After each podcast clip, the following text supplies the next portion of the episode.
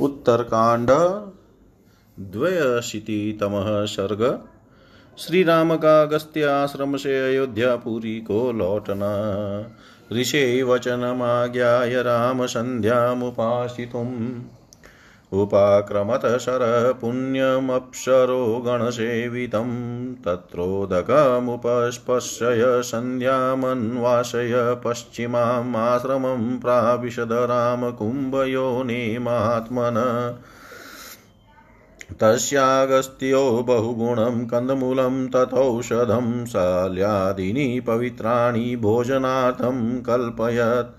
स भुक्तवान् नरश्रेष्ठस्तदनममृतोपमं प्रीतश्च परितुष्टश्च तामरात्रिं समुपाविशत्। प्रभाते काल्यमुत्थाय कृत्वा कमरिन्दमऋषिं समुपचक्रामाम्। गमनाय रघुतमभिवाद्या ब्रवीदरामो महर्षि कुम्भसम्भवम् आपृचे स्वां पुरीं गन्तुं मामनुज्ञातुमहर्षि धन्योऽस्म्यनुगृहीतोऽस्मि दर्शनेन महात्मन द्रष्टुं चेवागमिष्यामि पावनार्थमिहात्मन। तथा वदति काकुत्स्थै वाक्यमद्भुतदर्शनम् उवाच परं प्रीतो धर्मनेत्रस्तपोधन। अत्यन्तद्भुतम् इदं वाक्यं तव राम, शुभाक्षरं पावन, सर्वभूतानां त्वमेव रघुनन्दन। मुहूर्तमपि राम त्वां येऽनुपश्यति केचन, पाविता स्वर्गभूताश्च पूज्यास्ते त्रिदिवेशवरे। ये च त्वां घोरचक्षुभिः पश्यन्ति प्राणिनो भुवि हतास्ते यमदण्डेन सद्यो निरयगामिन। ईदृशस्त्वं रघुश्रेष्ठ पावन सर्वदेहिनां भुवि त्वं कथयन्तो हि सिद्धयमेष्य तिराघव त्वं गच्छार मिष्टवग्रं पन्थानमकुतो भयम् प्रसादिराज्यं धर्मेण गतिः जगतो भवान्। एवमुक्तस्तु मुनिना प्राञ्जलिप्रग्रहो नृपः अभ्यवादयत स्तं ऋषिं सत्यशीलिनम्। अभिवाद्य ऋषिश्रेष्ठसुताश्च सर्वसा सर्वास्तपो धनान् अध्यारो तदव्यग्रह पुष्पकं हेमभूषितम्। तं प्रियान्तं मुनिगणाशीर्वादे समन्ततः पूजयन् महीन्द्राभं सहस्राख्यमिवामरा खस्तः सददृशै रामपुष्पके हेमभूषिते शशीमेघसमीपस्थो यथा जलधरागमे। ततोऽर्धदिवसे प्राप्ते पूज्यमानस्ततस्ततः अयोध्यां प्राप्य काकुत्स्थो मध्यकक्षामवता वातरत्। ततो विसृजय रुचिरं पुष्पकं कामकामिनं विसर्जयित्वा गच्छेति स्वस्तिते अस्त्विति च प्रभु। कञ्चान्तरस्थितं क्षिप्रं ध्वास्तं रामो ब्रविदवच लक्ष्मणं भरतं चेव गत्वा तौ लघुविक्रमौ ममागमनमाख्याय शब्दापयतमाचिरम् ममागमनमाख्याय शब्दापयतमाचिरम्। ऋषि का यह आदेश पाकर श्री रामचंद्र जी संध्योपासना करने के लिए अप्सराओं से सेवित उस पवित्र सरोवर के तट पर गए। वहाँ आचमन और सायंकाल की संध्योपासना करके श्री राम ने पुनः महात्मा कुंभज के आश्रम में प्रवेश किया। अगस्त्य जी के ने उनके भोजन के लिए अनेक गुणों से युक्त कंद मूल जरावस्था को निवारण करने वाली दिव्य औषधि, पवित्र भात आदि वस्तुएँ अर्पित की। नरश्रेष्ठ श्रीमान वह अमृतुल्य स्वादिष्ट भोजन करके परम तृप्त और प्रसन्न हुए तथा वह रात्रि उन्होंने बड़े संतोष से बिताई। सवेरे उठकर शत्रुओं का दमन करने वाले रघुकुल भूषण श्री राम नित्य कर्म करके वहाँ से जाने की इच्छा से महर्षि के पास गए। वहाँ महर्षि कुंभज को प्रणाम करके श्री राम ने कहा, महर्षे, अब मैं अपनी पूरी को जाने के लिए आपकी आज्ञा चाहता हूँ। कृपया मुझे आज्ञा प्रदान करें। आप महात्मा के दर्शन से मैं धन्य और अनुग्रहित। हुआ अब अपने आप को पवित्र करने के लिए फिर कभी आपके दर्शन की इच्छा से यहाँ आऊँगा। श्री रामचंद्र जी के इस प्रकार अद्भुत वचन कहने पर धर्म चक्षु तपोधन अगस्त्य जी बड़े प्रसन्न हुए और उनसे बोले श्री राम आपके ये सुंदर बड़े वचन बड़े अद्भुत हैं। रघुनंदन समस्त प्राणियों को पवित्र करने वाले तो आप ही हैं। श्री राम जो कोई एक मुहूर्त के लिए भी आपका दर्शन पा जाते हैं, वे पवित्र स्वर्ग के अधिकारी तथा देवताओं के लिए भी पूजनीय हो जाते हैं। इस भूतल पर जो प्राणी आपको क्रूर दृष्टि से देखते हैं, वे यमराज के दंड से पीटे जाकर तत्काल नरक में गिरते हैं। रघुश्रेष्ठ ऐसे महात्म्यशाली आप समस्त देहधारियों को पवित्र करने वाले हैं। रघुनंदन पृथ्वी पर जो लोग आपकी कथाएँ कहते हैं, वे सिद्धि प्राप्त कर लेते हैं। आप निश्चिंत होकर कुशल पूर्वक पधारिए। आपके मार्ग से मैं कहीं से कोई भय न रहे। आप धर्म धर्म पूर्वक राज्य का शासन करें, क्योंकि आप ही संसार के परम आश्रय हैं। मुनि के ऐसा कहने पर बुद्धिमान राजा श्री राम ने भुजाए ऊपर उठा, हाथ जोड़कर उन सत्यशील महर्षि को प्रणाम किया। इस प्रकार मुनिवर अगस्त्य तथा अन्य सब तपोधन ऋषियों का भी यथोचित अभिवादन कर वे बिना किसी व्यग्रता के उस स्वर्ण भूषित पुष्प विमान पर चढ़ गए। जैसे देवता सहस्त्र नेत्रधारी इंद्र की पूजा करते हैं। उसी प्रकार जाते समय उन महेंद्र तुल्य तेजस्वी श्री राम को ऋषि समूहों ने सब ओर से आशीर्वाद दिया। उस स्वर्ण भूषित पुष्पक विमान पर आकाश में स्थित हुए श्री राम वर्षा काल में मेघों के समीपवर्ती चंद्रमा के समान दिखाई देते थे। तदंतर जगह जगह समान पाते हुए वे श्री रघुनाथ जी मध्यान्ह के समय अयोध्या में पहुंचकर मध्यम कक्षा बीच की ड्योढ़ी में उतरे। तत्पश्चात इच्छा अनुसार चलने वाले उस सुंदर पुष्पक विमान को वहीं छोड़कर भगवान ने उससे कहा, अब तुम जाओ, तुम्हारा कल्याण हो। फिर श्री राम ने ढ्योड़ी के भीतर खड़े हुए द्वारपाल से शीघ्रता पूर्वक कहा, तुम अभी जाकर शीघ्र पराक्रमी भरत और लक्ष्मण को मेरे आने की सूचना दो और उन्हें जल्दी बुलाओ। इतिहास श्रीमद रामायणे, वाल्मीकि, आदि गावे उत्तरकांडे द्वयशीतितम सर्ग त्रयशीतितम द्वयशीतितमः सर्ग सर्व सदाशिवार्पणम् अस्तु। विष्णवे नम विष्णवे नम विष्णवे नम। उत्तरकांड त्रयशीतितमः सर्ग भरत के कहने से श्री राम का राजस्वीय यज्ञ करने के विचार से निवृत्त होना।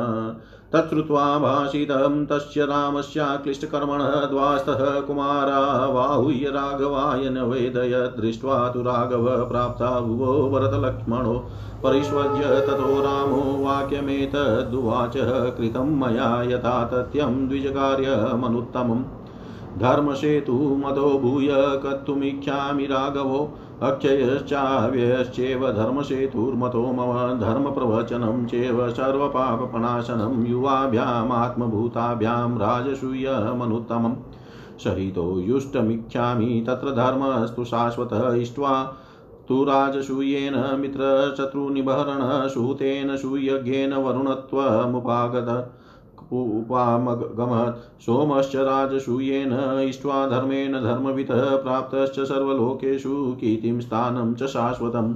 अस्मिन्नहनीयश्रेयश्चिन्तयतां तन्मया सह हितं चायति युक्तं च प्रियतो वक्तुमहरत श्रुत्वा तु राघवस्येतद वाक्यं वाक्यविशारद, भरतप्राञ्जलिर्भूत्वा वाक्यमेतद्वाच, त्वयि धर्मः परः साधो त्वयि सर्वा वसुन्धरा। प्रतिष्ठिता महाबाहो यश्चामितविक्रमः।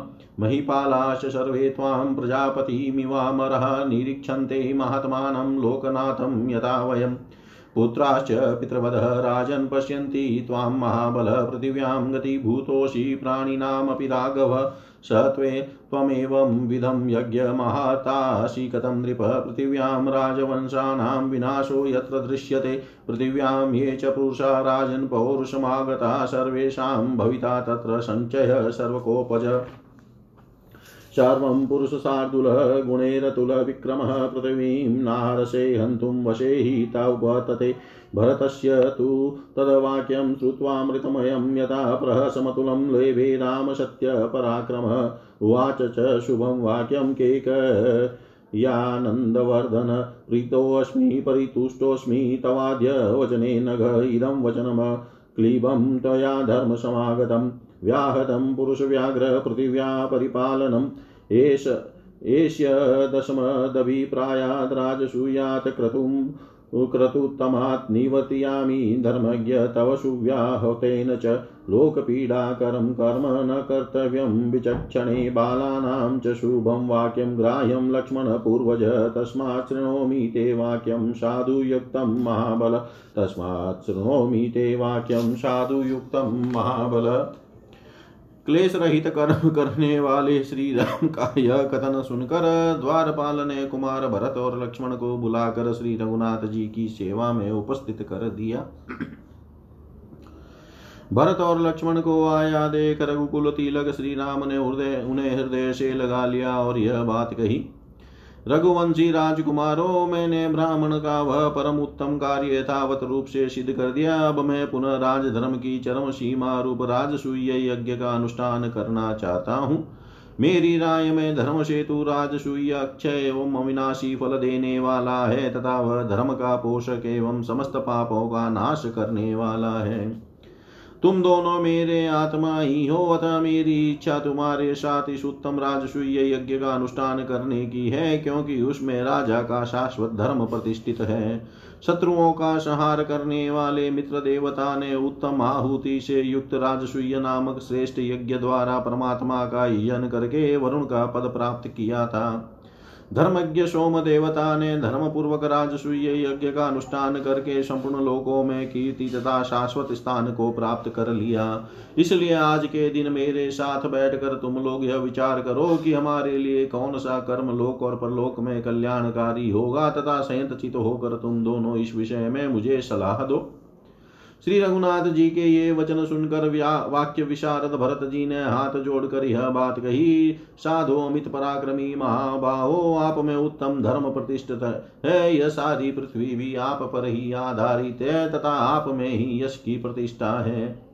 देवता लोग जैसे प्रजापति, ब्रह्मा को ही महात्मा एवं लोकनाथ समझते हैं। उसी प्रकार हम लोग और समस्त भूपाल आपको ही महापुरुष तथा समस्त लोकों का स्वामी मानते हैं। उसी दृष्टि से आपको देखते हैं। राजन महाबली रघुनंदन पुत्र जैसे पिता को देखते हैं। उसी प्रकार आपके प्रति सब राजाओं का भाव है। आप ही समस्त पृथ्वी और संपूर्ण प्राणियों के भी आश्रय हैं। नरेश्वर फिर आप ऐसा यज्ञ कैसे कर सकते हैं, जिसमें भूमंडल के समस्त राजवंशों का विनाश दिखाई देता है? राजन पृथ्वी पर जो पुरुषार्थी पुरुष है, उन सब का सभी के कोप से उस यज्ञ में संहार हो जाएगा। पुरुष सिंह अतुल पराक्रमी वीर, आपके सदगुणों के कारण सारा जगत आपके वश में है। आपके लिए इस भूतल पर, भूतल के निवासियों का विनाश करना उचित न होगा। भरत का यह अमृतमय वचन सुनकर सत्य पराक्रमी श्री राम को अनुपम हर्ष प्राप्त हुआ। उन्होंने के कही, नंदन, भरत से यह शुभ बात कही। निष्पाप भरत, आज तुम्हारी बात सुनकर मैं बहुत प्रसन्न एवं संतुष्ट हुआ हूँ। पुरुष सिंह, तुम्हारे मुख से निकला हुआ यह उदार एवं धर्म संगत वचन सारी पृथ्वी की रक्षा करने वाला है। धर्मज्ञ मेरे हृदय में राजसूय यज्ञ का संकल्प उठ रहा था, किंतु आज तुम्हारे इस सुंदर भाषण को सुनकर मैं उस उत्तम यज्ञ की ओर से अपने मन को हटाए लेता हूँ। लक्ष्मण के बड़े भाई बुद्धिमान पुरुषों को ऐसा कर्म नहीं करना चाहिए, जो संपूर्ण जगत को पीड़ा देने वाला हो। बालकों की कही हुई बात भी यदि अच्छी हो तो उसे ग्रहण करना ही उचित है।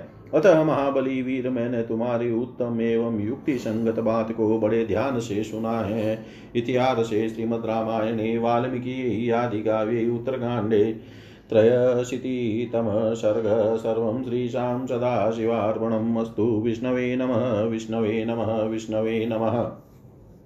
उत्तरकांड चतुर्शीतितमः सर्ग लक्ष्मण का अश्वमेध यज्ञ का प्रस्ताव करते हुए इंद्र और वृत्रासुर की कथा सुनाना वृत्रासुर की तपस्या और इंद्र का भगवान विष्णु से उसके वध के लिए अनुरोध। तथोक्तवती रामे तु भरते च महात्मनि लक्ष्मणोऽतः शुभं वाक्यमुवाच रघुनन्दनम् अश्वमेधो महायज्ञ पावन सर्वपापनां पावनस्तव दुर्धर्षो रोचतां रघुनन्दन श्रूयते हि पुरावृतं वाशवेषु महात्मनि ब्रह्महत्यावृतः शक्रो हयमेधेन पावित पुरा किल महाबाहो देवासुरसमागमे वृत्रो नाम महानासीद्येते यो लोकसम्मत विस्तीर्णो योजनशतः मुच्छ्रितः स्त्रीगुण तदनुरागेण लोकास्त्रीन् स्नेहात् पश्यति सर्वतः धर्मज्ञश्च कृतज्ञश्च बुधया च परिनिष्ठितः। शशास पृथिवीं स्वीतां धर्मेण सुसमाहित।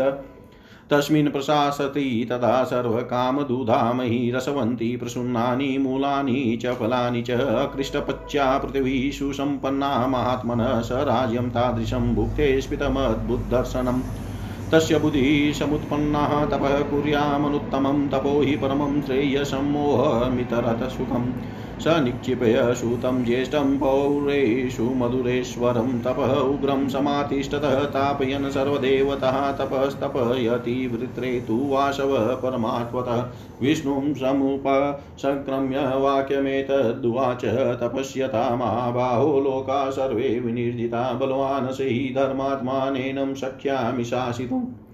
यद्यशो तपः आतिष्ठेद भूय एव सुरेश्वर आयावलोकाः धरिष्यन्ति तावदस्य वशानुगास्त। तं चेनं परमोदारमुपेक्षसि महाबलक्षणं हि न भवेद्वृत्रः क्रुधे त्वयि सुरेश्वर यदा हि प्रीतिसंयोगं त्वया विष्णो समागत तदा प्रभृति लोकानां नाथ त्वमुपलब्धवान्। स त्वं प्रसादं लोकानां कुरुष्व सुसमाहित, त्वत्कृतेन हि सर्वं स्यात् प्रशान्तमरुजं जगत्। इमे हि सर्वे विष्णो त्वां निरीक्षते, दिवोकश वृत्रघातेन महता तेषां सायं कुरुष्व। त्वया हि नित्यशः सायं कृतमेषामात्मनाम् असह्यमिदम् अन्येषां गतिर्भवान् असह्यमिदमन्येषां गतीनां गतिर्भवान्। श्री राम और महात्मा भरत के इस प्रकार बातचीत करने पर लक्ष्मण ने रघुकुल नंदन श्री राम से यद शुभ बात कही। रघुनंदन अश्वमेध नामक महान यज्ञ समस्त पापों को दूर करने वाला परम पावन और दुष्कर है, अतः इसका अनुष्ठान आप पसंद करें। महात्मा इंद्र के विषय में यह प्राचीन वृतांत सुनने में आता है कि इंद्र को जब ब्रह्म हत्या लगी थी, तब वे अश्वमेध यज्ञ का अनुष्ठान करके ही पवित्र हुए थे। महाबाहो पहले की बात है, जब देवता और असुर परस्पर मिलकर रहते थे, उन दिनों वृत्र नाम से प्रसिद्ध एक बहुत बड़ा असुर रहता था। लोक में उसका बड़ा आदर था।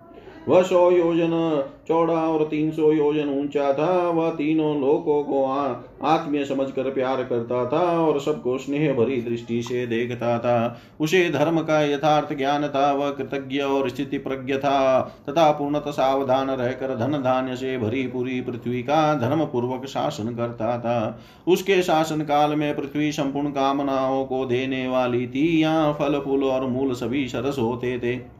महात्मा वृत्रासुर के राज्य में यह भूमि बिना जोते बोए ही अनुत्पन्न करती, तथा धन धान्य से भली भांति संपन्न रहती थी इस प्रकार वह असुर समृद्धिशाली एवं अद्भुत राज्य का उपभोग करता था। एक समय वृत्रासुर के मन में यह विचार उत्पन्न हुआ कि मैं परम उत्तम तप करूँ, क्योंकि तप ही परम कल्याण का साधन है, दूसरा सारा सुख तो मोह मात्र ही है। उसने अपने ज्येष्ठ पुत्र मधुरेश्वर को राजा बना पूर्ववासियों को सौंप दिया और संपूर्ण देवताओं को ताप देता हुआ वह कठोर तपस्या करने लगा। मधुरेश्वर का अर्थ तिलक कार ने मधुर नामक राजा किया है। रामायण शिरोमणि कार ने मधुर वक्ताओं का ईश्वर किया है तथा रामायण भूषण कार ने मधुर सौम्य स्वभाव का राजा अथवा मधुरा नगरी का स्वामी किया है।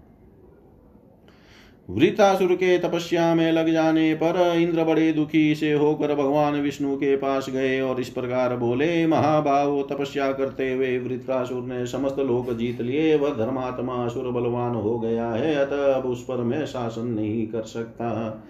सुरेश्वर, यदि वह फिर इसी प्रकार तपस्या करता रहा तो जब तक ये तीनों लोग रहेंगे, तब तक हम सब देवताओं को उसके अधीन रहना पड़ेगा। महाबली देवेश्वर उस परम उदार असुर की आप उपेक्षा कर रहे हैं, इसलिए वह शक्तिशाली होता जा रहा है। यदि आप कुपित हो जाए तो वह क्षण भर भी जीवित नहीं रह सकता।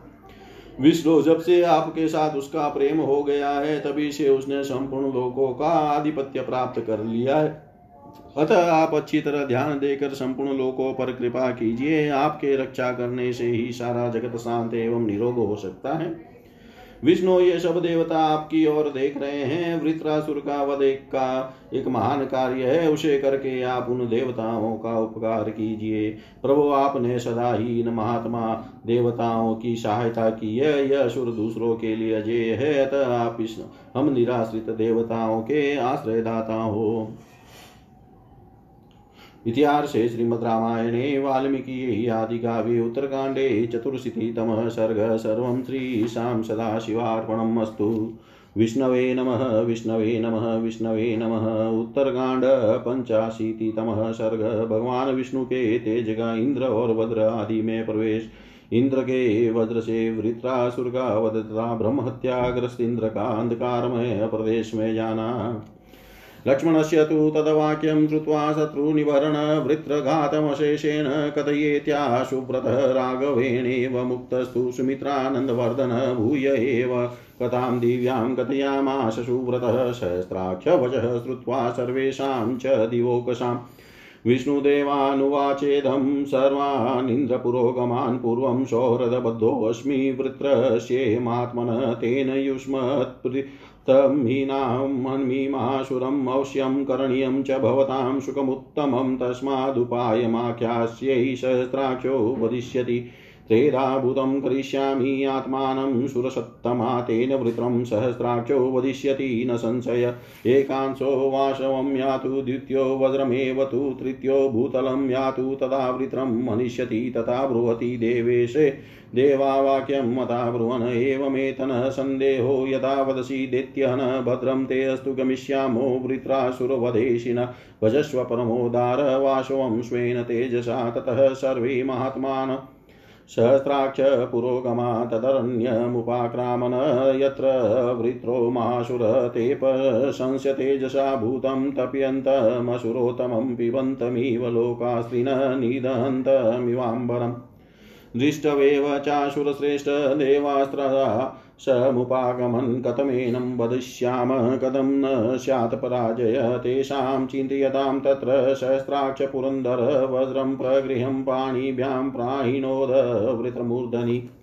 कालाग्निनेव घोरेण, दीप्तनेव महार्चिषा, पतता वृतशीर्षा जगतत्रासमुपागमत् असम्भवाव्यं वधं तस्य वृत्रस्य विबुधाधिप ओ जगामाशु लोकशान्तं महायशा तमिन्द्रं ब्रह्महत्याशु गच्छन्तमनुगच्छति अपतः चास्य गात्रेषु तमिन्द्रं दुःखमाविशत् अधारय प्रणच पुनश्चेन्द्रा देवाशाग्निपुरोगमा विष्णुं त्रिभुवनेशानं मुहुर्मुहुरपूजयन् त्वं गति परमेशान् पूर्वजो जगतः पिता रक्षार्थं सर्वभूतानां विष्णु त्वमुपजग्मिवानतश्चायं त्वया वृत्रो ब्रह्महत्या च वाशवं बाधते शुरसादुलः मोक्षं तस्य विनिर्दिश तेषां तद्वचनं श्रुत्वा देवानां विष्णुरब्रवीत्।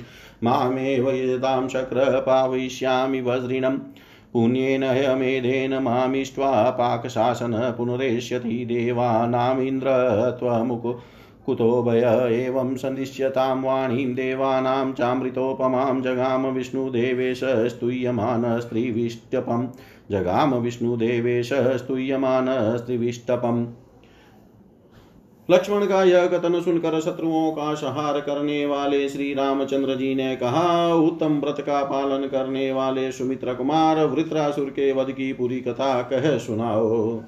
श्री रामचंद्र जी के इस प्रकार आदेश देने पर उत्तम व्रत के पालक सुमित्रानंदन लक्ष्मण ने पुनः उस दिव्य कथा को सुनाना आरंभ किया। प्रभो सहस्त्र नेत्रधारी इंद्र तथा संपूर्ण देवताओं की वह प्रार्थना सुनकर भगवान विष्णु ने इंद्र आदि सब देवताओं से इस प्रकार कहा देवताओं, तुम्हारी इस प्रार्थना के पहले से ही मैं महामना वृत्रासुर के स्नेह बंधन से मैं बंधा हुआ हूँ, इसलिए तुम्हारा प्रिय करने के उद्देश्य से मैं उस महान असुर का वध नहीं करूँगा। परंतु तुम सबके उत्तम सुख की व्यवस्था करना मेरा आवश्यक कर्तव्य है, इसलिए मैं ऐसा उपाय बताऊँगा जिससे देवराज इंद्र उसका वध कर सकेंगे। सूर्य श्रेष्ठ गण में अपने स्वरूप भूत तेज को तीन भागों में विभक्त करूँगा, जिससे इंद्र निसंदेह वृतासुर का वध कर डालेंगे। मेरे तेज का एक अंश इंद्र में प्रवेश करे, दूसरा वज्र में व्याप्त हो जाए और तीसरा भूतल को चला जाए, तब इंद्र वृत्तासुर का वध कर सकेंगे। देवेश्वर भगवान विष्णु के ऐसा कहने पर देवता बोले, दैत्य विनाशन, आप जो कहते हैं, ठीक ऐसी ही बात है, इसमें संदेह नहीं, आपका कल्याण हो। हम लोग वृतासुर की वध की इच्छा से इच्छा मन में लिए यहाँ से लौट जाएँगे। परम उदार प्रभु, आप अपने तेज के द्वारा देवराज इंद्र को अनुग्रहित करें। तत्पश्चात इंद्र आदि सभी महामनस्वी देवता उस वन में गए, जहाँ महान असुर वृत्र तपस्या करता था। उन्होंने देखा असुर श्रेष्ठ वृत्रासुर अपने तेज से सब और व्याप्त हो रहा है और ऐसी तपस्या कर रहा है। मानो उसके द्वारा तीनों लोगों को पी जाएगा और आकाश को भी दग्ध कर डालेगा। उस असुर श्रेष्ठ वृत्र को देखते ही देवता लोग घबरा गए और सोचने लगे, हम कैसे इसका वध करेंगे और किस उपाय से हमारी पराजय नहीं होने पाएगी? वे लोग, जहाँ इस प्रकार सोच ही रहे थे कि सहस्त्र नेत्रधारी इंद्र ने दोनों हाथों से वज्र उठाकर उसे वृतासुर के मस्तक पर दे मारा। इंद्र का वह वज्र प्रलय काल की अग्नि के समान भयंकर और दीप्तिमान था। उससे बड़ी भारी लपटे उठ रही थी। उसकी चोट से कटकर जब वृतासुर का मस्तक गिरा, तब सारा संसार भयभीत तो हो उठा। निरपराध वृत्रासुर का वध करना उचित नहीं था। अतः उसके कारण महायशस्वी देवराज इंद्र बहुत चिंतित हुए और तुरंत ही सब लोकों में लोकों के अंत में लोकालोक पर्वत से परवर्ती अंधकार में प्रदेश में चले गए। जाने के समय ब्रह्म हत्या तत्काल उनके पीछे लग गई और उनके अंगों पर टूट पड़ी। इससे इंद्र के मन में बड़ा दुख हुआ। देवताओं का शत्रु मारा गया। इसलिए अग्नि आदि सब देवता त्रिभुवन के स्वामी भगवान विष्णु की बार बार स्तुति पूजा करने लगे। परंतु उनके इंद्र अदृश्य हो गए थे। इसके कारण उन्हें बड़ा दुख हो रहा था। देवता बोले, परमेश्वर, आप ही जगत के आश्रय और आदि पिता हैं। आपने संपूर्ण प्राणियों की रक्षा के लिए विष्णु रूप धारण किया है। आपने ही इस वृतासुर का वध किया है, परंतु ब्रह्मत्या इंद्र को कष्ट दे रही है। अतः सुरश्रेष्ठ आप उनके उद्धार का कोई उपाय बताइए। देवताओं की यह बात सुनकर भगवान विष्णु बोले, इंद्र मेरा ही यजन करे, मैं उन वज्रधारी देवराज इंद्र को पवित्र कर दूँगा। पवित्र अश्वमेध यज्ञ के द्वारा मुझे यज्ञ पुरुष की आराधना करके पाक शासन इंद्र पुनः देवेंद्र पद को प्राप्त कर लेंगे और फिर उन्हें किसी से भय नहीं रहेगा। देवताओं के समक्ष अमृतमयी वाणी द्वारा उक्त संदेश देकर देवेश्वर भगवान विष्णु अपनी स्तुति सुनते हुए परम धाम को चले गए।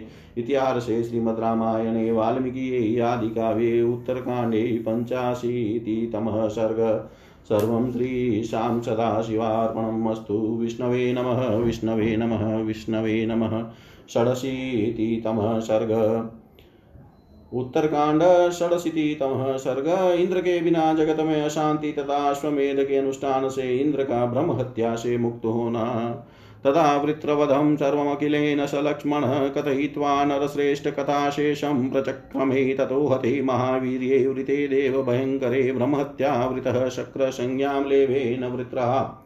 सोऽन्तमाश्रित्य लोकानां नष्टसंज्ञो विचेतनः कालं तत्रावसतः कञ्चिदवेष्टमान्निवोरगः अथ नष्टे सहस्राक्षै उद्वेग्नम भवज्जगद्भूमिश्च ध्वस्तसङ्काशा निस्नेहा शुष्ककानना निस्तोषस्ते सर्वे तु हृदाश्च सरितस्तथा सङ्ख्यो वश्चेव सत्त्वा नामावृष्टिकृतोऽभवत् क्षीयमाने तु लोकेऽस्मिन् सम्भ्रान्तमनससुरा यदुक्तं विष्णुना। पूर्वं तं यज्ञेश समुपानयन्, ततः सर्वे सोपाध्याय महर्षि सह देशम् समुपाजग्मुयत्रेन्द्रो भयमोहित तु दृष्ट्वा सैत्राक्षमावृतब्रह्मत्यया तं पुरस्कृत्य देवेशम् अश्वमेधं प्रचक्रिरे ततोऽश्वमेधसु महान् महेन्द्रस्य महात्मनः ववृते ब्रह्महत्याया पावनार्थ नरेश्वर, ततो यज्ञसमाप्ते तु ब्रह्महत्या महात्मनः अभिगम्या प्रविदवाक्यं क्व मे स्थानं विधास्यत।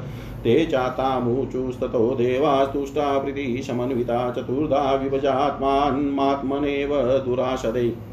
देवानां भाषितं श्रुत्वा ब्रह्महत्या महात्मनां सन्दधौ स्थानमन्यत्र वर्यामाश दुर्वशा एकेनांशेन वत्स्यामि पूर्णादाशु नदीषु वै चतुरो वार्षिकानमाशान् दर्पग्नि कामचारिणी भूम्यामहं सर्वकालमेकेनांशेन सर्वदा वशिष्यामि न सन्देहः सत्येनेतद्ब्रवीमि व योऽम्यं संसतृतीयो मे स्त्रीषु यौवनशालिषु त्रिरात्रं दर्पपूर्णासु वशिष्ये दर्पघातिनी हन्तारो ब्राह्मणान् ये तु मृषा पूर्वमधुषकान्ताश्चतुर्थेन भागेन संश्रियस्येषुरसभा प्रत्युचुस्तां ततो देवा यथा वदसि दुर्वशे तथा भवतु ततः सर्वं साधयस्व यदीप्सितं। ततः प्रीत्यमा प्रीत्यान्विता देवा सहस्राक्षं ववन्दिरे विज्वरः पूतपापा मा च वासव समपद्यत प्रशान्तं च जगतः सर्वं सहस्राख्ये प्रतिष्ठिते यज्ञं चाद्भुतसङ्काशं तदा शक्रोऽभ्यपूजयतीदृशो ह्यश्वमेघमेधस्य प्रभावो रघुनन्दन। यज्ञस्व इति लक्ष्मणवाक्यमुत्तमं नृपतिरतीव मनोहरं महात्मा परितोषमवाप हृष्टचेता स निशम्येन्द्रियसमान विक्रमौजा स निशम्येन्द्रसमान विक्रमौजा। उस समय वृत्रासुर के वध की पूरी कथा सुनकर नरश्रेष्ठ सुनाकर नरश्रेष्ठ लक्ष्मण ने शेष कथा को इस प्रकार कहना आरंभ किया। देवताओं का भय देने वाले महापराक्रमी वृतासुर के मारे जाने पर ब्रह्मत्या से गिरे हुए वृत्रनाशक इंद्र को बहुत देर तक होश नहीं हुआ।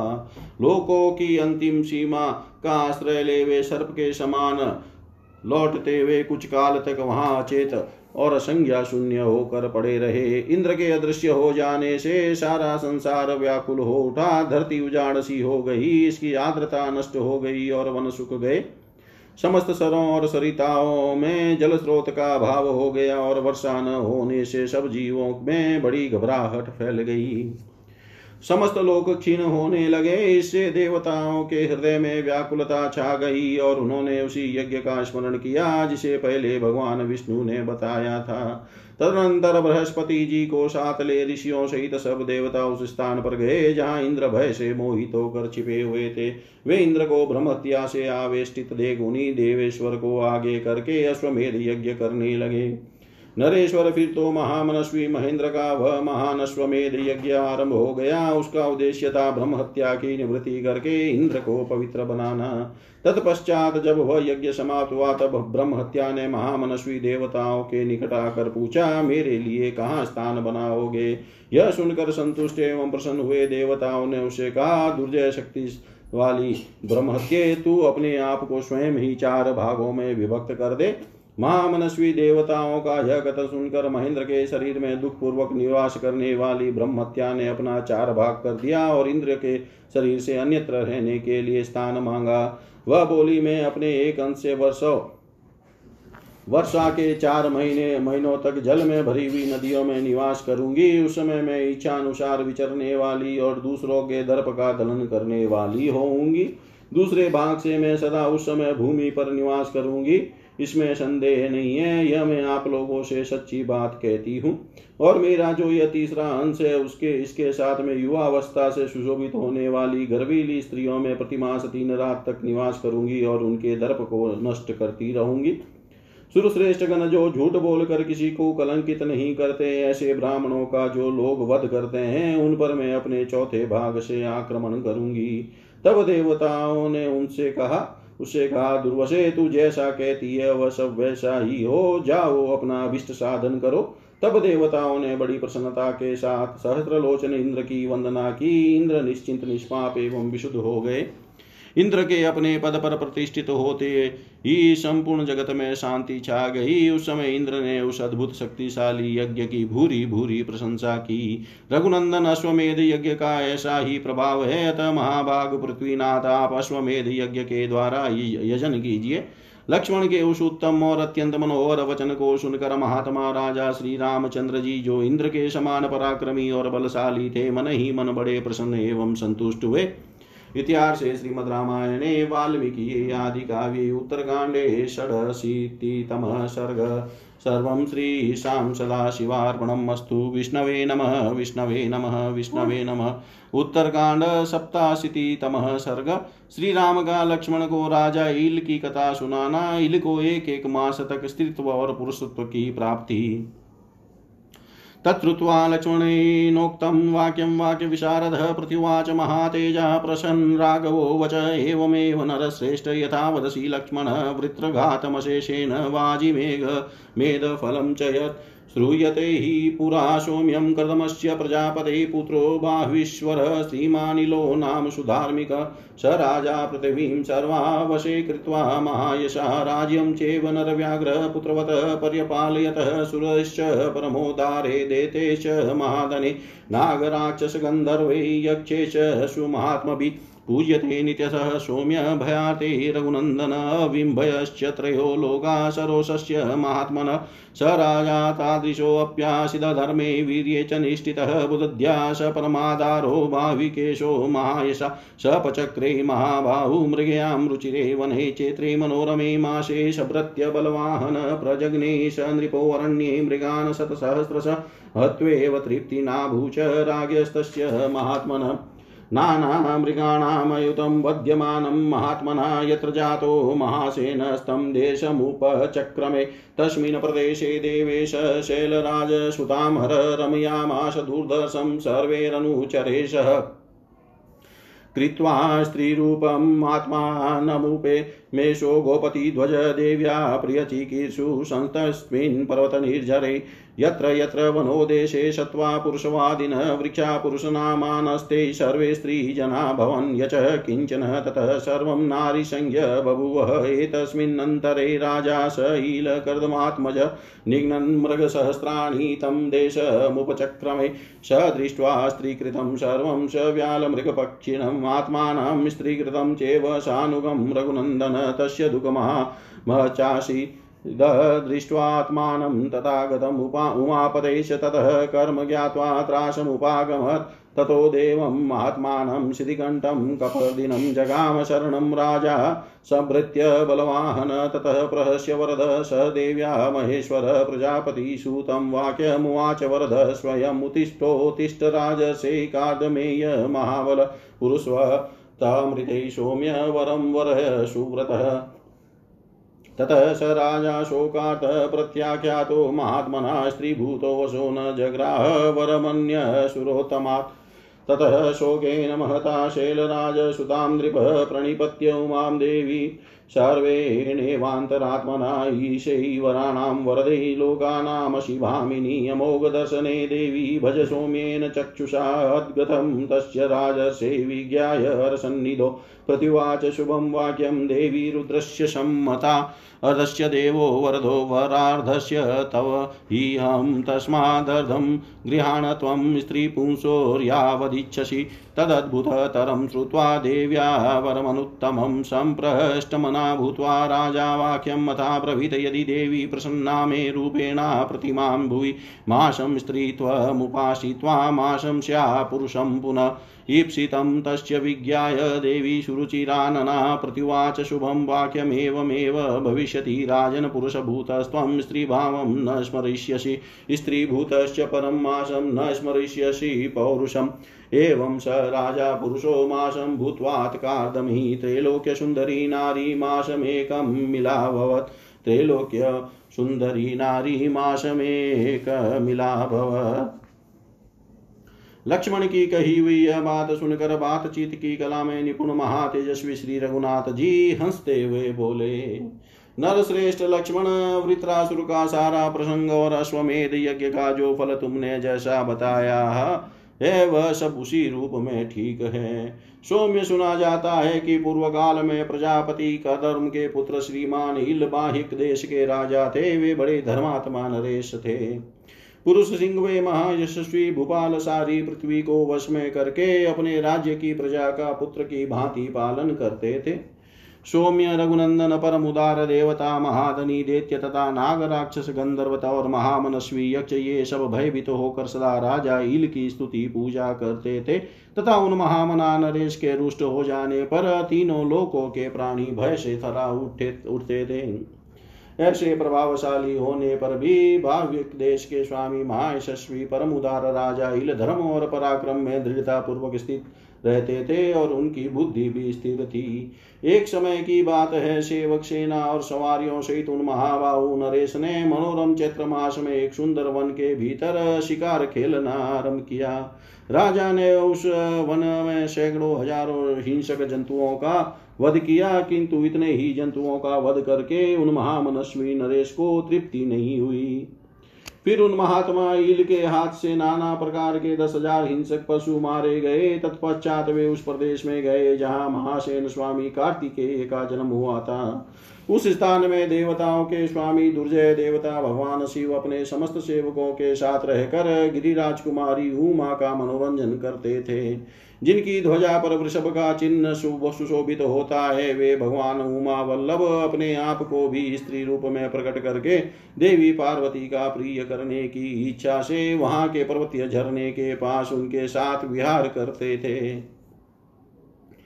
उस वन के विभिन्न भागों में जहाँ जहाँ पुलिंग नामधारी जंतु अथवा वृक्ष थे वे सबके सब स्त्रीलिंग में परिणित हो गए थे। वहाँ जो कुछ भी चराचर प्राणियों का समूह था, वह सब स्त्री नामधारी हो गया था। इसी समय कर्दम के पुत्र राजा इल सहस्रो हिंसक पशुओं का वध करते हुए उस देश में आ गए। वहाँ आकर उन्होंने देखा, सर्प पशु और पक्षियों सहित उस वन का सारा प्राणी समुदाय स्त्री रूप हो गया है। रघुनंदन सेवकों सहित अपने आप को भी उन्होंने स्त्री रूप में परिणित हुआ देखा। अपने को इस उस अवस्था में देखकर राजा को बड़ा दुख हुआ। यह सारा कार्य उमा वल्लभ महादेव जी की इच्छा से हुआ है, ऐसा जानकर वे भयभीत हो उठे। तदनंतर सेवक सेना और सवारियों सहित राजा हिल जटा जुटधारी महात्मा भगवान नीलकंठ की शरण में गए। तब पार्वती देवी के साथ विराजमान वरदायक देवता महेश्वर, हंसकर प्रजापति पुत्र हिल से स्वयं बोले, कदम कुमार महाबली राज से उठो उठो। उत्तम व्रत का पालन करने वाले सौम्य नरेश पुरुषत्व छोड़कर जो चाहो वह वर मांग लो। महात्मा भगवान शंकर के इस प्रकार पुरुषत्व देने से इनकार कर देने पर स्त्री रूप हुए राजा इल शोक से व्याकुल हो गए। उन्होंने उन सुरश्रेष्ठ महादेव जी से दूसरा कोई वर प्राप्त नहीं ग्रहण किया। तदंतर महान शोक से पीड़ित हो राजा ने गिरिराज कुमारी उमा देवी के चरणों में संपूर्ण हृदय से प्रणाम करके यह प्रार्थना की संपूर्ण वरों की अधीश्वरी देवी आप मानिनी हैं। समस्त लोकों को वर देने वाली हे देवी, आपका दर्शन कभी निष्फल नहीं होता। अतः आप अपनी सौम्य दृष्टि से मुझ पर अनुग्रह कीजिए। राजशील के हार्दिक अभिप्राय को जानकर रुद्र प्रिया देवी पार्वती ने महादेव जी के समीप यह शुभ बात कही। राजन, तुम पुरुषत्व प्राप्ति रूप जो वर चाहते हो, उसके आधे भाग के दाता तो महादेव जी हैं और आधा वर तुम्हें मैं दे सकती हूँ। अर्थात तुम्हें संपूर्ण जीवन के लिए जो अस्तित्व मिल गया है, उसे मैं आधे जीवन के लिए पुरुषत्व में परिवर्तित कर सकती हूँ। इसलिए तुम मेरा दिया हुआ आधा वर स्वीकार करो। तुम जितने जितने काल तक स्त्री और पुरुष रहना चाहो, उसे मेरे सामने कहो। देवी पार्वती का वह परम उत्तम और अत्यंत अद्भुत वर सुनकर राजा के मन में बड़ा हर्ष हुआ और वे इस प्रकार बोले, देवी, यदि आप मुझ पर प्रसन्न हैं तो मैं एक मास तक भूतल पर अनुपम रूपवती स्त्री के रूप में रहकर फिर एक मास तक पुरुष होकर रहूँ। राजा के मनोभाव को जानकर सुंदर मुख वाली पार्वती देवी ने यह शुभ वचन कहा, ऐसा ही होगा राजन। जब तुम पुरुष रूप में रहोगे, उस समय तुम्हें अपने स्त्री जीवन की याद नहीं रहेगी। और जब तुम स्त्री रूप में रहोगे, उस उस समय तुम्हें एक मास तक अपने पुरुष भाव का स्मरण नहीं होगा। इस प्रकार करदम कुमार राजा इल एक मास तक पुरुष रहकर फिर एक मास तिलो की सुंदरी नारी लाके रूप में रहने लगे। इतिहास श्रीमद रामायणे, वाल्मीकि आदि काव्ये उत्तरकाण्डे सप्त, सप्ताशीतितमः सर्ग, सर्वं श्रीशां सदाशिवार्पणम् अस्तु। विष्णवे नमः विष्णवे नमः विष्णवे नमः। उत्तरकांड, अष्टाशीतितमः सर्ग, ईला और बुद्ध का एक दूसरे को देखना तथा बुद्ध का उन सब स्त्रियों को किम पुरुषी नाम देकर पर्वत पर रहने के लिए आदेश देना। तां कथामेलसम्बन्धां रामेण समुदीरितां लक्ष्मणो भरतश्चेव श्रुत्वा परमविस्मितौ। तो रामं प्राञ्जलिभूत्वा तस्य राज्ञो महात्मनः विस्तरस् विस्तरं तस्य भावस्य तदाप पृच्छतु पुनः कथं स राजा स्त्रीभूतो वतयामास दुर्गतिः पुरुष स यदा भूतकामृतिवतयत्यसौ तयोस्ततः भाषितं श्रुत्वा कौतूहलसमन्वितं कथयामाश काकुतस्तस्य राज्ञो यथागतं तमेव प्रथमं मासं स्त्रीं स्त्री भूत्वा लोकसुन्दरी ताभिः परिवृता स्त्रीभिः अस्य पूर्वं पदानुगा तत्काननं आशु विजवे लोकसुन्दरी। द्रुमगुल्मलताकीर्णं पदभ्यां पद्मतलेक्षणा। वाहनानि च सर्वाणि सन्त्यक्त्वा वै समन्ततः पर्वता भोगविवरै तस्मिन् ईला तथा तस्मिन् वनोदेशे पर्वतस्या विधुरतः सरसुरुचिरप्रख्यं नानापक्षिगणायुतं ददर्श साईला तस्मिन् बुधं सोमसुतं तदा ज्वलन्तं स्वेन पपुषा पुनः सोममिवोदितं तपन्तं च तपस् तीव्रमम्भो मध्ये दुराशदं यशस्करं कामकरं तारुण्ये पर्यवस्थितं सातं जलाशयं सर्वं क्षोभयामाशु विस्मिता स ते पूर्वपुरुषै स्त्रीभूते रघुनन्दन बुधस्तुतां समीक्ष्येव कामबाणवशं गत नोपलेवे तदात्मानं स चचाल तदाम्बसि। ईलां निरीक्ष्यमाणस्तु त्रैलोक्यादधिकां शुभाम् चितं समभ्यतिक्रामात् कान्व्यं देवतादिका न देवीषु न नागीषु नासुरीष्वप्सरसु दृष्टपूर्वा मया काचिद्रूपेणानेन शोभिता सदृश्यम् भवेद यदि नान्यपरिग्रह इति बुद्धिं समास्ताय जलातकुलमुपागमत् आश्रमं समुपागम्य ततस्ता प्रमदोत्तमा। शब्दापैतधर्मात्मा ताश्चेनं च ववन्दिरे। स ताः प्रपच्छ पप्रचः धर्मात्मा कस्येषा लोकसुन्दरी। किमर्थमागता चेव सर्वमाख्यातमाचिरं शुभं तु तस्य तद् वाक्यं मधुरं मधुराक्षरं श्रुत्वा स्त्रियश्च ता सर्वा ऊचु मधुरया गिरा। अस्माकमेषा शुश्रोणी प्रभुत्वे वतते तदा पतिः काननान्तेषु सास्माभिश्चरत्यशो तदवाक्यमावक्तपदं तासां स्त्रीणां निशम्य च विद्यामावर्तनीं पुण्यामावर्तयत् स द्विज। सोऽवर्त विदित्वा सकलं तस्य राज्ञो यथा तथा सर्वाम् एव स्त्रियास्ताश्च भवाशे मुनिपुङ्गव अत्र किं पुरुषी भूत्वा शैलरोदसी वतस्यत। आवासस्तु गिर्यावस्मिन् शीघ्रमेव विधीयता।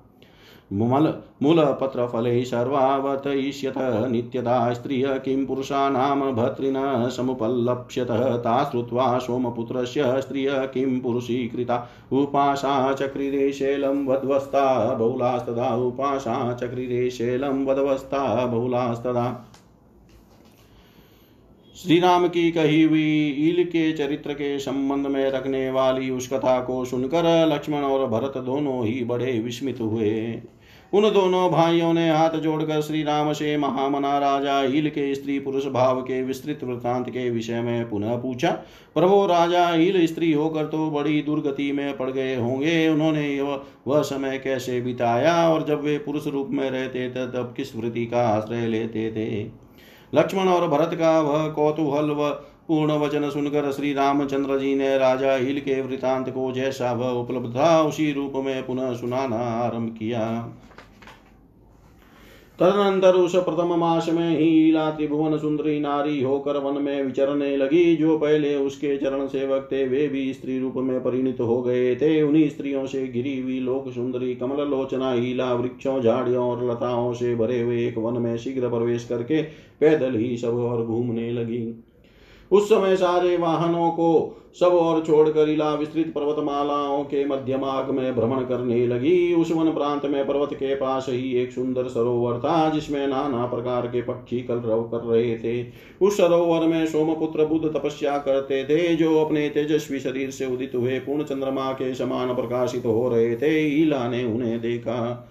यह सरोवर उस सीमा से बाहर था, जहाँ तक के प्राणी भगवान शिव के आदेश से स्त्री रूप हो गए थे, इसलिए बुद्ध को स्त्रीत्व की प्राप्ति नहीं हुई थी।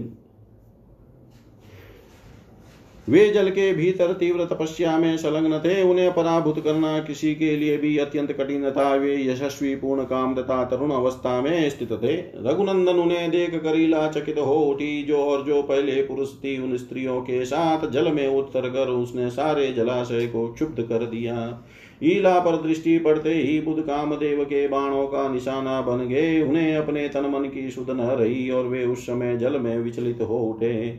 ईला त्रिलोकी में सबसे अधिक सुंदर थी। उसे देखते हुए बुद्ध क्या मन, उसी में आसक्त हो गया और वे सोचने लगे, यह कौन सी स्त्री है जो देवांगनाओं से भी बढ़कर रूपवती है? न देवनिताओं में, ना नाग वधुओं में, न असुरों की स्त्रियों में और न अप्सराओं में ही मैंने पहले कभी कोई ऐसी मनोहर रूप से सुशोभित होने वाली स्त्री देखी है।